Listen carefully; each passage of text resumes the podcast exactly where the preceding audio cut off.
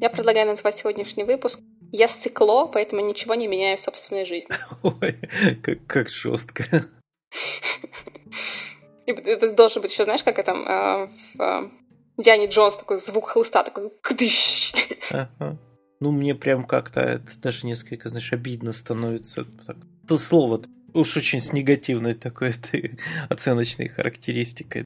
Ну, вообще, правда, многие из нас с этим сталкиваются, да. Но с тем, что что-то не устраивает, а менять страшно, то это же еще и зачастую какими-то такими друг за друга цепляется, и такая цепочка опасений, страхов, которая приводит к тому, что мы остаемся на том месте, где мы сейчас находимся. И это касается там много чего, ну, в частности, работы. Есть смешная история. Я, короче, после универа я жутко боялась идти на собеседование. То есть я вот свежий специалист, без опыта работы, и мне надо как-то доказывать свои знания, которых, конечно же, я считаю, что у меня нет. Ну, потому что нет никакого опыта работы, то есть я физически не понимаю, как работает какая-то там компания. Я настолько боялась идти на собеседование, что я устроилась в компанию, которая занимается подбором персонала и стала проводить собеседование. Не помогло это в будущем, но это, мне кажется, очень смешно. Ну, это такой достаточно частый страх, очень такой разный, очень абстрактный, но в целом, ну, так и формулирующийся, да, что страшно идти на собеседование. Ну, потому что там дальше разные страшилки, разные сценарии этого стоят. Мне кажется, потому что, ну, вот, по крайней мере, я воспринимаю собеседование не как беседу, в которой мы находимся, ну, можно сказать, все-таки на равных условиях, потому что я презентую себя, а компания презентует себя, и чтобы мы смычились, мы должны понравиться друг другу. Больше кажется, что это оценка такая, знаешь, как будто я в школе к доске выхожу, и меня сейчас будут спрашивать, ну, Саша, рассказывай. Я такая, ой, а я не готова сегодня. Садись два. Ну вот есть такая собеседование, примерно какая-то такая история. Ну, ты знаешь, я не думаю, что это действительно совсем на равных. Мы можем, конечно, дальше рассуждать, что логика определенно есть, да, что компания выбирает тебя, ты выбираешь компанию. Но по факту большая часть собеседований проходит так, что скорее что-то про тебя пытается узнать, про твои навыки, проверить их. То есть ты проходишь тесты какие-то. И, в общем, действительно, большая часть времени тратится на то, чтобы изучить тебя, а не компанию. Мы же во время собеседования реально, ну если так посмотреть, ну мы что-то спрашиваем про компанию, да, но очень мало. Как, что устроено, какие там, какая зарплата, что там с соцпакетом, какой ТМС. И, в общем-то, и все. А про нас обычно, да, еще и несколько заходов бывает, что вот первый там, этап, второй этап, третий, и мы там какие-нибудь тесты проходим, мы еще что-то делаем, мы еще что-то делаем. И, в общем, по факту получается, что действительно больше про нас. Это больше нас проверяют, чем мы проверяем. И это, ну, такая будет все-таки довольно сложно себя убедить, что мы тут совсем-совсем на равных. Мы тоже можем сказать нет. И это правда, но я к тому, что действительно эта ситуация, вот в которой твоя аналогия с э, экзаменом, ну, с каким-то таким, с проверкой тебя, твоих знаний, она, ну, не безосновательна. То есть это не то, что на ровном месте, знаешь, возникла ассоциация. Ну, такие есть, тебя проверяют, твои знания проверяют, твой опыт, твою способность решать задачки какие-нибудь там и так далее. И это довольно волнительно, это довольно тревожно. Это страшно, может быть, это правда. Я думаю, что такое окончательно от этого избавиться все равно не удастся. То есть некоторая тревога и волнение всегда будет. Ее уровень, мне кажется, может снижаться только в том случае, если ты это делаешь регулярно.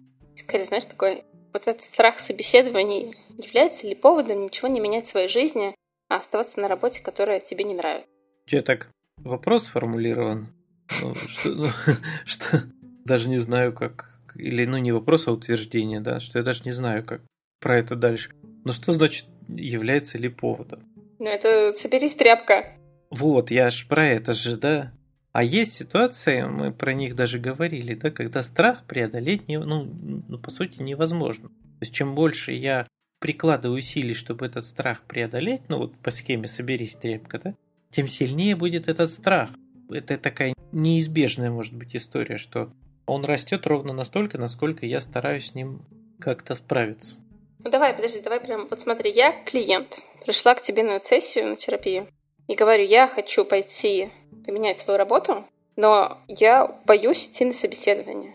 Вот прям, ну не панически, конечно, боюсь, но вот боюсь страха оценки, боюсь того, что чего-то я не знаю, боюсь, что мне откажут, боюсь, что меня спросят что-то, что я не знаю. А что мне сказать, если меня спросят что-то, что я не знаю?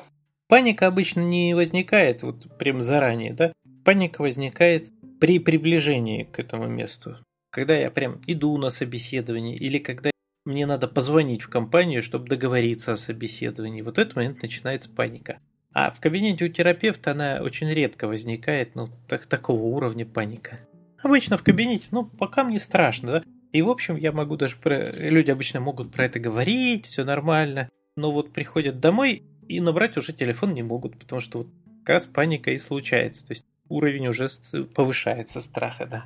Ну, это я про то, что она не всегда одинаковая, она вот чем ближе я подхожу к источнику напряжения, тем выше у меня уровень переживаний, в данном случае там страха, да, может превратиться реально в панику. Ну давай, вот смотри, чего я могу бояться? Я могу бояться, что я меня что-то спросят, чего я не знаю. Но это нормально, чего-то не знать.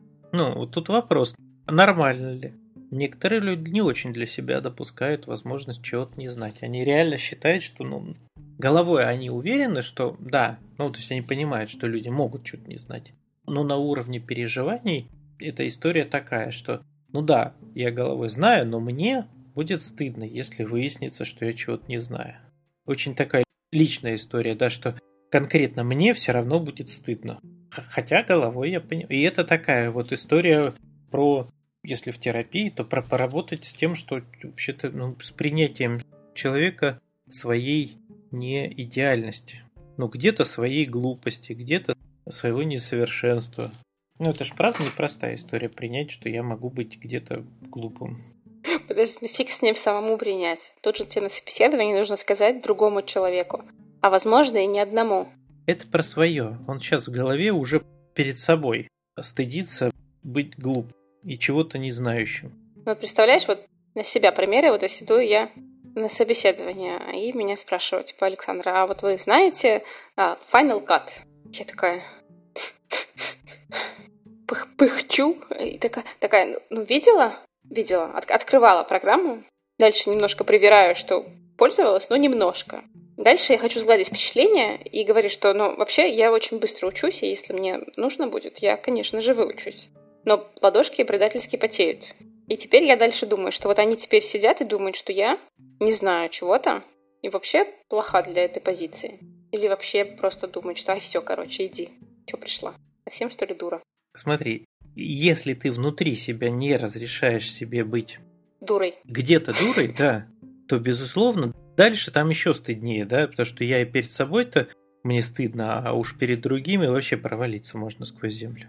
Поэтому прежде всего действительно разобраться с собой, да, вот в том числе, почему я сам себе не позволяю таким быть. Это моя внутренняя история.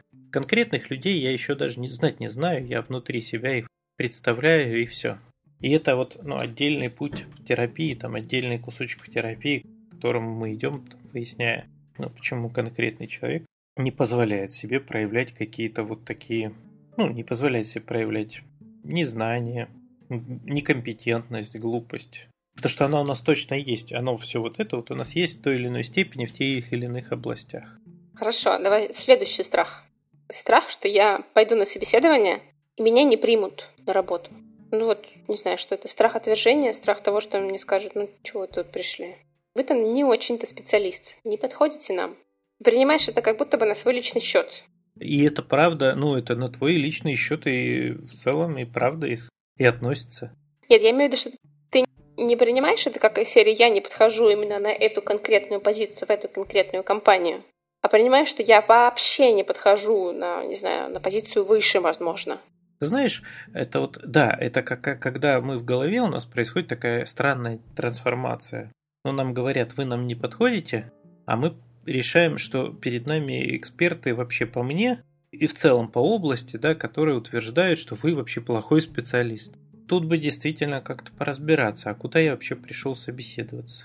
Ладно бы я пришел, знаешь, в какую-то абсолютную такую организацию, в которой там сидит, сидят боги с Олимпа, да, которые все, все знают, и они так говорят, вот, Ну вы на позицию Бога пока не доросли. Идите, пожалуйста, в Авгиевой конюшни. Да-да-да. А здесь в данном случае сидят ну, люди, которые, ну, возможно, это больше специалисты, да, возможно, даже в каком-то смысле определенный эксперт. Но, тем не менее, они эксперты, вот, скорее, все равно по какой-то своей части. И они могут сказать, что да, ты мне, нам не нужен. И это нормально. Они, правда, знают, кто им нужен, возможно, лучше, чем знаем мы. Ну и хорошо. Но это не означает, что мы никому не нужны. И у нас вот действительно есть, возможно, определенный уровень. Тоже вот, кстати, важно же понимать, да, что у нас есть уровень, и мы действительно не везде можем подойти. Не просто потому, что, знаешь, типа пазлы не сошлись, а просто, да, для определенных мест, для определенной работы, для определенных позиций у нас может не хватать каких-то какой-то экспертизы, каких-то знаний. Это нормально. Ну, нам сказали, да, вы нам не подходите, ваших знаний, вашего опыта недостаточно. Всем ли легко будет это принять? Не всем. Да, мне надо снизить уровень какой-то вот претензий в каком-то смысле, да.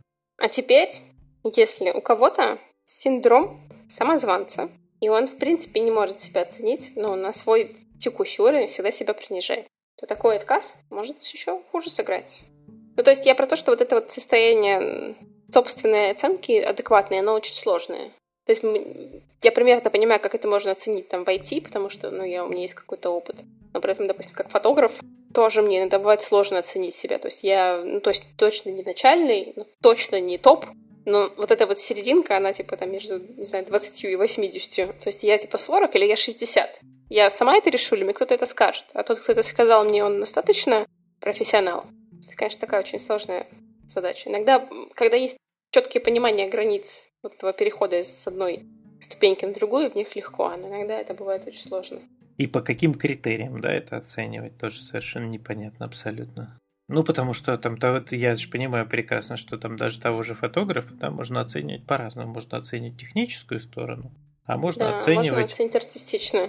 Да, вот ну, какой эффект производят его работы на людей, не разбирающихся в технике да, этого процесса.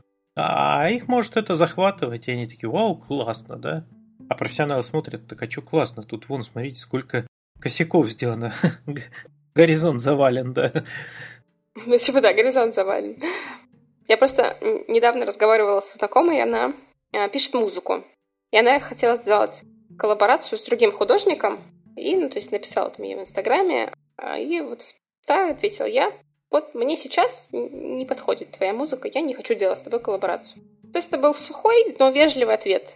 Но моя знакомая следующие два года, она говорит, я больше никому не могла писать, потому что меня, меня отвергли. То есть мне написали «нет», и я теперь стала неуверена в собственном творчестве.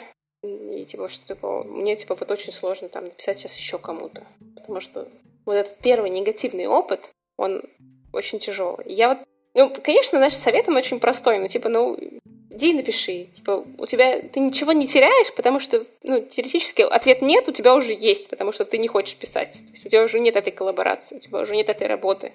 Видишь, тут такая история, что я ее отчасти понимаю, потому что вот если я пережил какой-то неприятный опыт, то потом заставлять себя переживать, ну, подвергаться риску пережить его еще раз и еще раз и еще раз довольно сложно. Да, но видишь, собеседование, мне кажется, как раз история, что ну, типа встал, отряхнулся и пошел дальше. Какое-то количество отказов ты получишь. Для этого важно отряхнуться. Ну, то есть, все-таки вот этот процесс отряхивания, ну, всех разный. Ну, в смысле, что она еще, похоже, не пережила вот этот опыт. Получается, что если ты говоришь, иди дальше, то это значит, что типа вот, ну, проигнорируй ну, типа, его, да? Обесцениваю. Если что, я токсик. Я посмотрела, как правильно поддерживать людей, и я токсик. Я не умею правильно поддерживать. Не, не в смысле, что ты обесцениваешь, а в смысле, что в ее переживаниях ей еще что-то надо допереживать там. Блин, понимаешь, вот у меня есть какой-то временной ценз. То есть два года переживать отказ. Если она не пережила его, то ей не хватит и ста лет. Может, можно до конца жизни продолжать его переживать.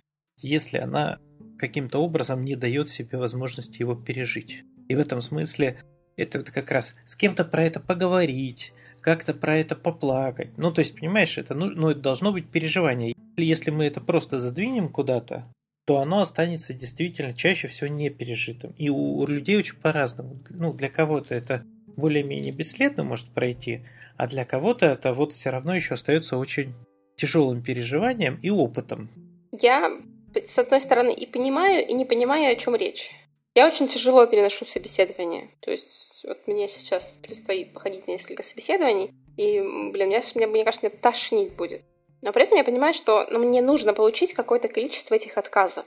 Потому что, ну, я не умру, объективно говоря. Мне будет грустно, что меня не взяли, что меня как-то недооценили. Да, мне будет грустно. Но я могу из этих отказов вынести пользу. Ты, правда, не понимаешь, потому что у тебя другой опыт переживания этого чувства. Ты такая, ну, мне грустно. Да, это неприятно. И в целом это так и есть. Мои переживания, они с твоими схожи. Я сталкивался с отказами, мне было неприятно. Я ходил, потом такой возмущался и расстраивался. Такой, да какого черта, да как же так? Но в целом через пару дней мне становилось уже более-менее нормально. нормально, да, и я мог дальше. Это касается любых отказов там, по работе, в отношениях и так далее, да. То есть в целом для меня вот этот опыт, он схож с твоим. Но я знаю, и я помню еще какие-то свои детские переживания, что когда мне в чем-то вот таком вот важном отказывают, что становится очень стыдно, прям сквозь землю хочется провалиться. Второго раза не хочется. Да, и это настолько сильное переживание, да, что при мысли о втором разе я такой, да нет, я вот прям готов вот прям сразу. Ну, то есть это не так переживалось. Переживаться может настолько сильно, что вот наш с тобой несколько схожий, да, вариант про то, что да и ладно, ну, типа, пройдет за пару дней, он не работает. Ну, подожди, я тут бравирую своим «да и ладно». То есть я еще то сыкло на собеседованиях, и мне нужно много сил, чтобы собраться и пойти туда. Но вот эта бравада, она мне очень помогает. То есть я себя как бы очень сильно ей успокаиваю. Ну, тут, знаешь, я бы предложил, вот если у человека какое-то очень сильное переживание, как раз про него поговорить. Что там произошло, да? Как человек пережил его. Ну, то есть рассказать про это, вот, да, там, про стыд. Ну, это в терапии что она испытала, когда ей отказали, да, как ей отказали. Заодно посмотреть, потому что иногда люди, знаешь, действительно отказ воспринимают очень ну, близко про себя. Ну вот как ты рассказываешь про эту свою знакомую. Просто разобрать дословно даже отказ. Ну смотри, какая часть к тебе, а какая часть вообще-то, что человек тебе говорит, что мне сейчас это не подходит по моим личным каким-то вот. Там есть вторая часть этого отказа, то есть через вот эти два года она опять написала этой художнице, ну, гештальт-то не закрыт, работать-то все еще хочется вместе. И они договорились вместе поработать, но та художница сказала, типа, вот, видишь, а два года назад, когда ты мне написала, твое предложение не было сформулировано интересным для меня. То есть то, как ты написала, я понимала, что ты хочешь работать со мной, но я не понимала, для чего, ну, для чего мне с тобой работать. И поэтому я такая, ну, извини, но нет. Типа, мне пока вот с тобой не о чем работать. Моего интереса в этом проекте нет. Ну, типа, но вот сейчас, типа, вот ты вот написала, разложила, и мне прям классно, интересно с тобой поработать. Я такая, о, блин, прикольно. Ну, потому что то, как она рассказывала первый раз про отказ, вообще этого не было. Это было, типа, я написала, а мне вот меня отвергли. Ну да, и знаешь, как раз вот для человека важно, вот у него какой-то в голове сложился вариант, что ему отказали вот именно вот так.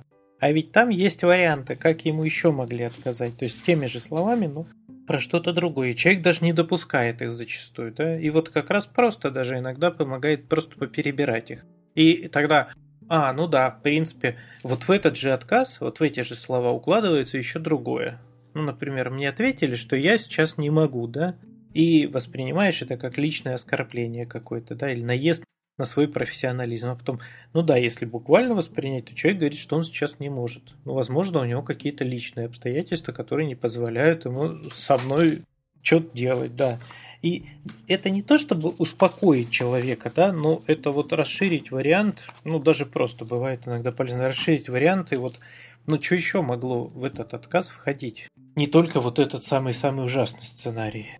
И заодно показать, как человек сам для себя его создает. Ну, потому что тогда он вот эту ситуацию, в которой ему жутко страшно или жутко стыдно, скорее, он ее сам себе прям организовывает. Это не то, что его там прям стыдят, да, это он сам начинает себя очень сильно стыдить вот таким вот образом. А, посмотри, тебе отказали, с тобой никто не хочет иметь дело. Ну, вот, вот про вот что-то такое, да. Видишь, допустим, в арт-среде это очень сильно, потому что у нас у художников вот эта связь между мной как человеком и мной как моим творчеством, это примерно как мать и ребенок. Я не могу абстрагироваться от своего творчества. Я знаю очень мало художников, которые могут абстрагироваться от своего творчества. Нет, это прям вот единое целое. То есть отвергают мое творчество, отвергают меня. Но это вот, ну, вот у творческих так происходит. Не хотят мое творчество, не хотят меня. Мне кажется, ну вот сейчас просто... Почему моя знакомая так сильно переживала? Потому что здесь прям очень сильная такая связь с моей, моя музыка, моя песня, я, меня полностью, всю меня не хотят вместе с моим творчеством. И тут очень тяжело это отделить и выделить какую-то зону роста. Ну, мне кажется, вообще важно понимать, кого меня отвергают, даже если отвергают. Видишь, вот у меня, допустим, есть смешной опыт проведения собеседований. Я работала в маленькой компании, которая занималась подбором персонала. То есть ко мне приходила вакансия от какой-нибудь большой компании, я под эту вакансию искала людей. Я их как-то там интервьюировала. То есть всегда, ну не всегда, но довольно, знаешь, вот этот есть страх не подойти, то, что меня не, не примут, не возьмут. Особенно когда ты компания, которая тебе очень нравится, которую ты очень хочешь. Смотри, я, ну, я поясню. Вот кого меня отвергают, это все-таки важно, да, потому что я могу не подойти в коллектив по причине того, что не по причине даже того, что я ну, плохой профессионал. Меня могут туда не взять. Не, потому что у тебя социальные качества. Да, да. Ну, типа, слишком спокойный, потому что интроверт, а компания больше Слишком спокойный, а у них сложился сейчас коллектив, где они очень такие общительные, энергичные. Я могу казаться там порядково старше, чем они, или там порядково младше, да, и они уже понимают, что мне будет сложно там интегрироваться, да. Это отдельная задача, конечно, интегрировать человека, и, казалось бы, ну, не надо отвергать хорошего специалиста, но некоторые могут там, сказать, что ну а зачем нам этот сложный путь интеграции человека, который сильно отличается сейчас и сильно выбивается из коллектива, когда мы можем ну, вот взять другого человека, который вот собеседовался через полчаса и по этим качествам лучше подходит. Если вы собеседуетесь в иностранную компанию, вас могут не взять, потому что ваш язык не дотягивает. Я знаю, у меня у знакомой был такой отказ, что ее не взяли в компанию, потому что сказали, мы переживаем, что ваш уровень английского вот может быть помехой для того, чтобы построить дружеские отношения, построить хорошие, близкие отношения внутри команды. И это правда, или это просто мешает технически, да, человек будет больше времени тратить на обсуждение, потому что потребуется постоянное объяснение, он будет пропускать определенные нюансы, детали и так далее. Но ты видишь, это когда тебе дают такую обратную связь после собеседования. Когда тебе в конце собеседования, не знаю, с кем собеседуешься, HR, глава группы, говорит, нам вот все понравилось, но вот это та причина, по которой мы отказываем. Или причина, потому что нам не хватает ваших знаний вот тут, тут или вот тут. Вот чуть-чуть тут не хватило. Если вы здесь там под, подоучите. Но я точно знаю, что в России очень вот это вот...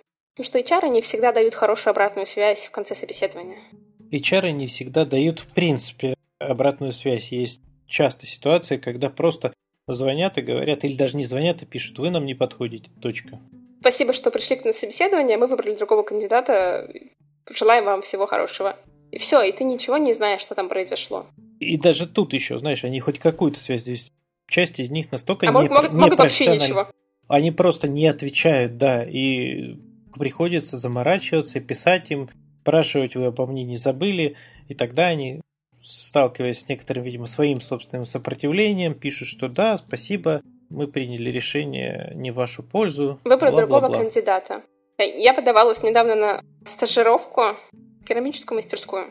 У меня очень мало опыта работы с керамикой, и я, ну, честно, об этом написала, что я написала, что у меня очень мало работы с керамикой. Вот мое керамическое портфолио, работала раз, два, три с такими материалами, вот мои керамические работы.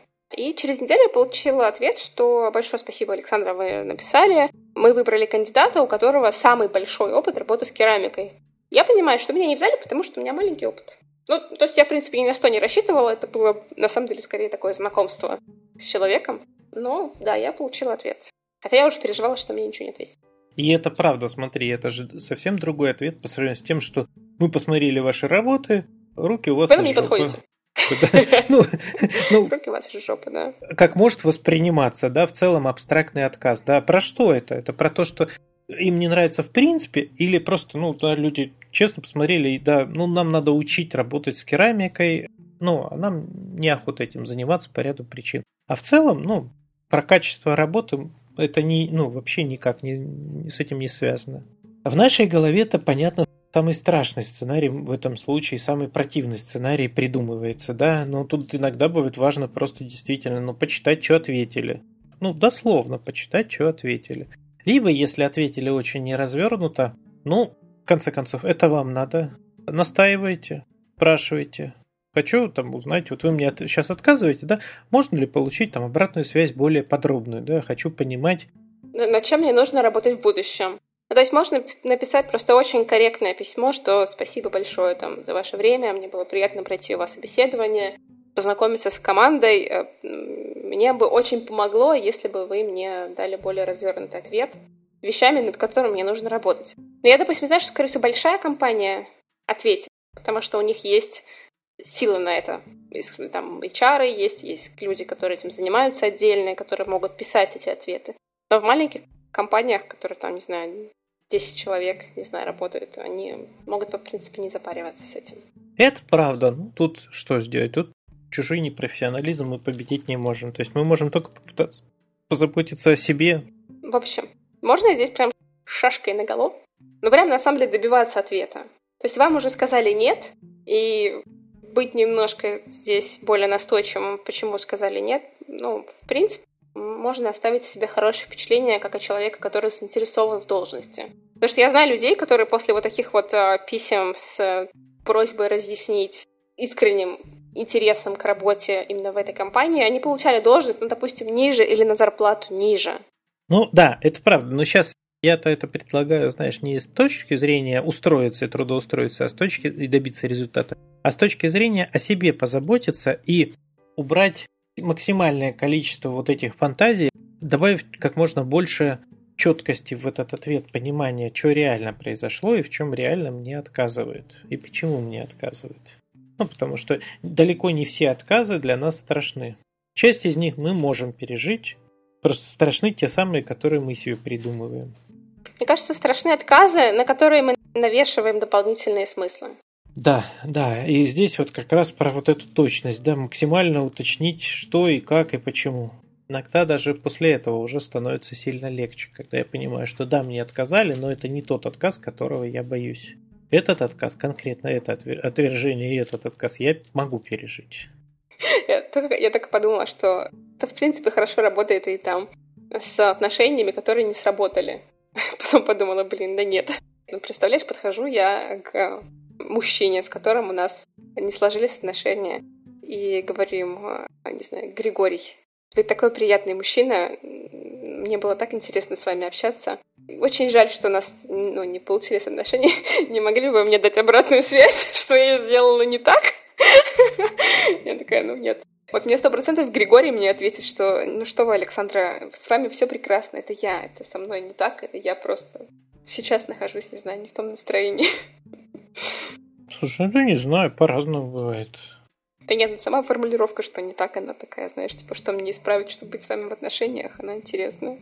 Не, ну такая формулировка, да. Ну это, видишь, она, это ты ее взяла из вот этого, да, в это обращение в компанию. Ну, потому что там действительно это скорее... Ну, я, да, аналогию провела, да.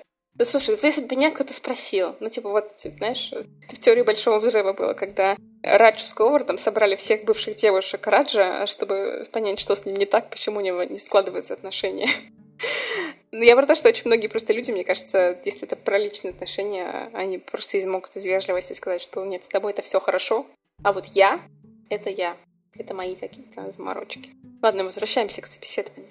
Учимся переносить отказ, не принимать отказы на работать с возражениями. Знаешь, есть еще такая ну, важная вещь, что тяжело переживать отказы в значимых ситуациях все-таки. Да, это правда. Когда ты мысленно уже работаешь в компании.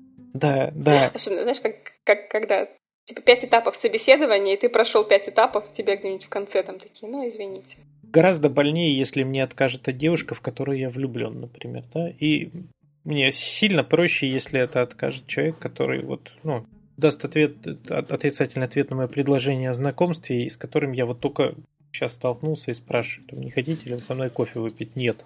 Ну, неприятно, но в целом сильно проще переносится обычно, да, чем если у нас уже полгода отношений, и потом раз, и мне говорят нет. Вот, так и с компаниями. Я думаю, что иногда бывает полезно, просто практически, приобрести некоторый опыт столкновения с не очень болезненными отказами. Ну, то есть просто вот если буквально, да, в виде такого какого-то технического действия, то, например, походить на собеседование туда, куда не хочется идти работать. Или не, ну, не очень хочется. Можно прям вообще не хочется. Выбрать какую-нибудь компанию, куда не хочется идти, и попробовать пройти собеседование туда. И тогда, ну, вот этот отказ, он будет, ну, как-то, так я туда не очень-то и хотел. С ним проще будет обойтись, да, вот, возможно. А опыт столкновения с этой стрессовой ситуацией, там, пройти собеседование, да, пообщаться, уже будет. Как некий навык тоже, знаешь, такого а, обходиться в стрессе с собой, да, там, потому что, ну, это ж нарабатываемый навык. Там, я вот работаю в группе как терапевт, ну, в групповых форматах, так со временем все меньше и меньше волнуюсь. То есть сейчас, в общем, этот уровень волнения, он вообще такой, мне надо прямо его искать в себе каждый раз, если я хочу. Просто потому, что я это настолько часто делал, что со временем я перестал волноваться. Ну, это хороший опыт. Творческим людям часто рекомендуют, а, знаешь, типа разослать 100 писем. Ну вот есть у тебя какой-то список людей, с которыми ты хочешь поработать. Взять просто разослать, ну вот сделать себе план, не знаю, на полгода и раз, разослать 100 писем. Получить, не знаю, 100 отказов. Первый отказ болезненный, 99-й отказ такой, это всего лишь 99-й отказ. Это уже не имеет такого большого значения, потому что и ожидания уже меньше, и напряжение от этого отказа уже совсем другое. Ну да, и я специально говорил про то, что выбрать для этого можно что-нибудь, где этот отказ легче будет переноситься. То есть, если я работаю, знаешь, условно говоря, в IT, да, то отказ из какого-нибудь компании моей мечты, там, условного Гугла, могу пережить не очень. А если я пойду в местную администрацию и потом туда, значит, заявку на районную администрацию на то, чтобы побыть каким-нибудь сисадмином и что-нибудь там у них это обслуживать принтеры, куда мне не хочется идти, да, и мне откажут, то я это переживу явно проще. Вот можно на кошечках потренироваться. Как раз смешно хотела спросить. Следующий вариант, когда нас все-таки берут на работу, такие, а теперь говорим про бабло. Сколько бы вы хотели Александра, получать в месяц в нашей компании? На какую сумму вы рассчитываете? Мне кажется, я никогда не могла нормально говорить на такие темы. Я примерно помню вилку. Допустим, там в компании, там, знаешь, вакансии вилка была, я не знаю, там 100-150. Думаю, ну вот моя текущая зарплата, не знаю, 70. Такая, ну, во-первых, сотка это уже хорошо, это уже там на 30 тысяч больше, чем я сейчас получаю. Но с другой стороны, вилка-то у них максимальная была 150. Нагло, нагло же сразу просить 150 что я всего лишь 70 получала. Что-то я себе сразу в два раза хочу зарплату поднять. Ну, это вопрос, который зависит, тоже еще, знаешь, к нему можно подходить с точки зрения того, смотреть, что ты хочешь тем самым получить. Я хочу получить максимально возможную зарплату в этой компании. Это один из вариантов. А возможно, я хочу быть, произвести впечатление какого-то приличного человека. Это второе. Я хочу произвести впечатление и получить максимально возможную зарплату. Зачастую это противоречие. И это важно понимать тоже. Ну вот, все-таки, что мне, важнее? Мне кажется, что ну, то есть я знаю людей, которые без зазрения совести скажут, у вас была максимальная 150, я хочу 150. Потому что компания, скорее всего, насчет... Ну, она может согласиться, но может начать понижать. Понимаешь, компания, которая такая, я хочу 100, они такие, нет, ну, может быть, вы хотите 120? Вот такой истории я не слышала ни разу. Понимаешь, ты даже сейчас в своей фантазии все равно рассматриваешь только вариант, что человек говорит 150. Это типа предел наглости. А для меня нормально сказать 180 в этой ситуации. Ну, если у тебя, подожди, ну, типа, если у тебя было 70, ты хочешь сказать 180? Я знаю, что в компании Вилка 100-150, я понимаю, что они будут еще торговаться. И с поправкой и, типа, на... ты как раз до 150 ты спустишься. С поправкой на торговлю, да, я говорю 180, да. Ну, и в этом смысле для меня это процесс торговли, да. Как я к нему отношусь? Я к нему... Я не, не могу сказать, что я большой любитель торговаться, но в целом я умею это делать. Подожди, вот смотри. Я такая сижу и думаю, сколько мне нужно сказать. Сижу и думаю, ну вот если я скажу 180, они же могут сейчас встать и сказать, знаете, 180 для нас много, ну тогда извините, мы вам не подходим. Ты видела, как на рынке торгуются? Типа, покупатель подходит, говорит, вот хочу это за 3 рубля, продавец говорит, какое 3, оно стоит 5. Покупатель, ну все, тогда я ухожу, идет такой продавец след, эй, за 4 возьми. Это возвращается, говорит, какие 4, 3,50 и опять уходит. То есть вот это вот, ну, это правда некоторое ритуальное действие, да. И там всегда есть этот риск, что покупателю идет действительно или еще что-то. Ну, вот в этом заключается торговля. Там больше, конечно, страхов, чем реально, возможно, это. Это, ну, такое ритуальное действие. Оно многоэтапное, оно, да. Не, я скорее про то, но вот обычно это такой сложный всегда момент. Сложный. Я думаю, что, знаешь, он не всем подходит ну, в том смысле, что не у всех это... Ну, некоторые там считают, что там так вот так себя вести некрасиво, например, да. Конечно. Подумать, что я алчный, много денег хочу. Да. И опять же, это про некоторые непризнание действительно своей алчности. Ну, это же разные люди по-разному могут сказать. Вот я, например, могу про себя сказать, что я э, люблю деньги, и сказать, ну, про это, знаешь, с удовольствием. Вот мне точно не стыдно, что я там люблю деньги, да. А кто-то скажет, ну, прям очень сильно смущаясь и стесняясь, а кто-то скажет, нет, ну, господи, деньги, ну, это ж... Ну, подожди, тут еще, видишь, можно еще про, как бы, собственную оценку себя. Ну, типа, вот я как фотограф, не знаю, сейчас за съемку беру там 500 долларов, а кто-то берет, не знаю, 50, а кто-то берет 2000. И я как все-таки самоустроенный, я сама выбираю цену, за которую я продаю съемку. Я такая, ну вот я стою час. Ну не час, съемка вот у меня стоит 500 долларов. Я вот пока выше идти не готова. Ну, вот по ряду объективных или субъективных причин. И вот на рынке рабочего труда примерно может быть то же самое. То есть ты такой, вилка 150, и ты такой, ну, блин, не знаю. Я вот считаю, что я 150 не стою. Это разные вещи, разные вопросы. Сколько я хочу денег и во сколько я оцениваю свой труд, да? И с какой суммой мне потом будет комфортно. Я ж могу выбрать, например, сумму такую вилки 100-150 могу умышленно выбрать 100 для того, чтобы снизить к себе потом требования. И внутри себя так, вот я выбрал 100, и зато теперь я себя не буду никак подгонять, и ну, я себя знаю. Работать лучше. И мне с этой суммой просто спокойнее и комфортнее будет. А если я выберу там 120, мне будет слегка напряжно. То есть я буду все время думать, что мне надо вот еще что-то сделать. А 150 я сам себя съем. Ну, понимаешь, да? То есть все равно внутренняя какая-то оценка есть, и про нее тоже не надо забывать, потому что я как терапевт назначаю себе сумму, одну сумму, да, а если я ее увеличу в 10 раз, вот мне точно будет некомфортно, потому что я потом буду все равно думать, ну, сумму я назначил, клиент ее, на нее согласился, вроде бы все хорошо, да, но у меня внутреннего обоснования этой стоимости, в общем, нет. Короче, прикольное про клиента. Я вот как клиент, допустим, выбираю себе фотографа. Я не пойду к фотографу за 50 долларов. Только если у него очень хорошее портфолио.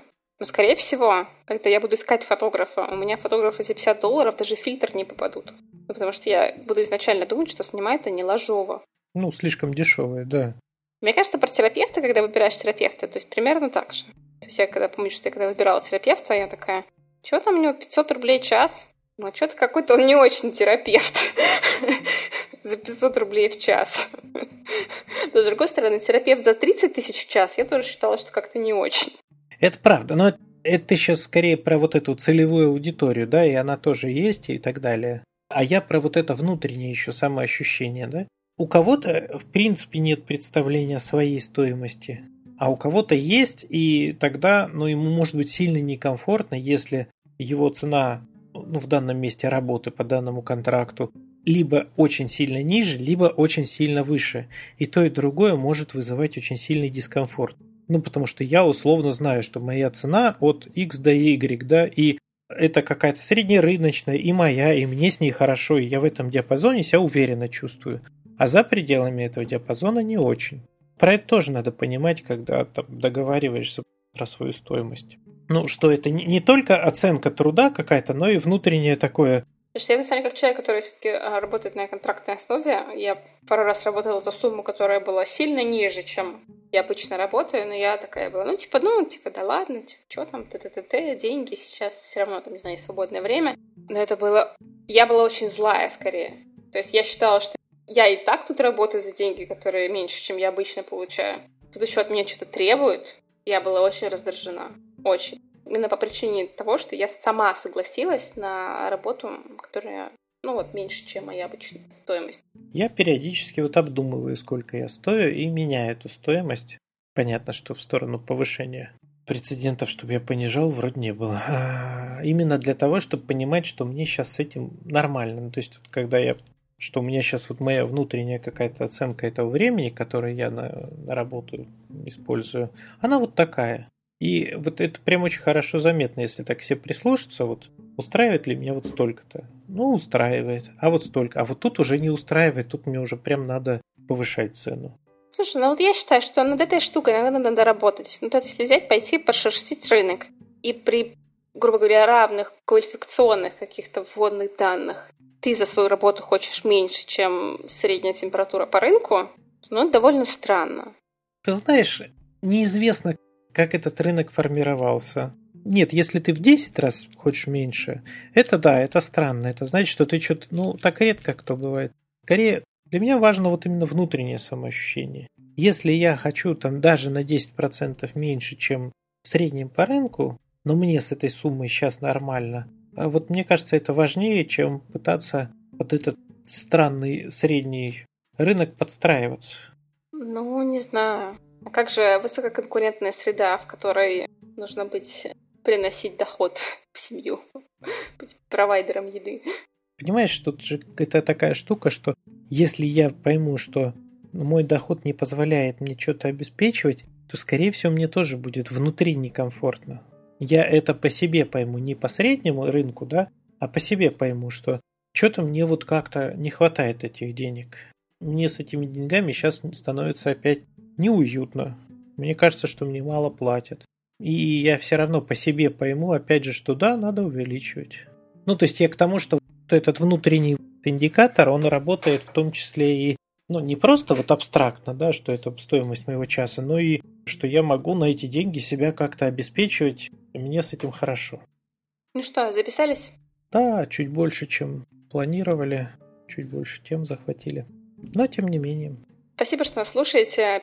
Пишите комментарии, пишите нам письма, нам всегда очень приятно. Пишите темы, на которые вы бы хотели, чтобы мы поговорили. На многих платформах, на которых вы слушаете этот подкаст, есть возможность оставлять комментарии. Нам очень приятно каждый раз их читать. Спасибо. И быть циклом – это нормально.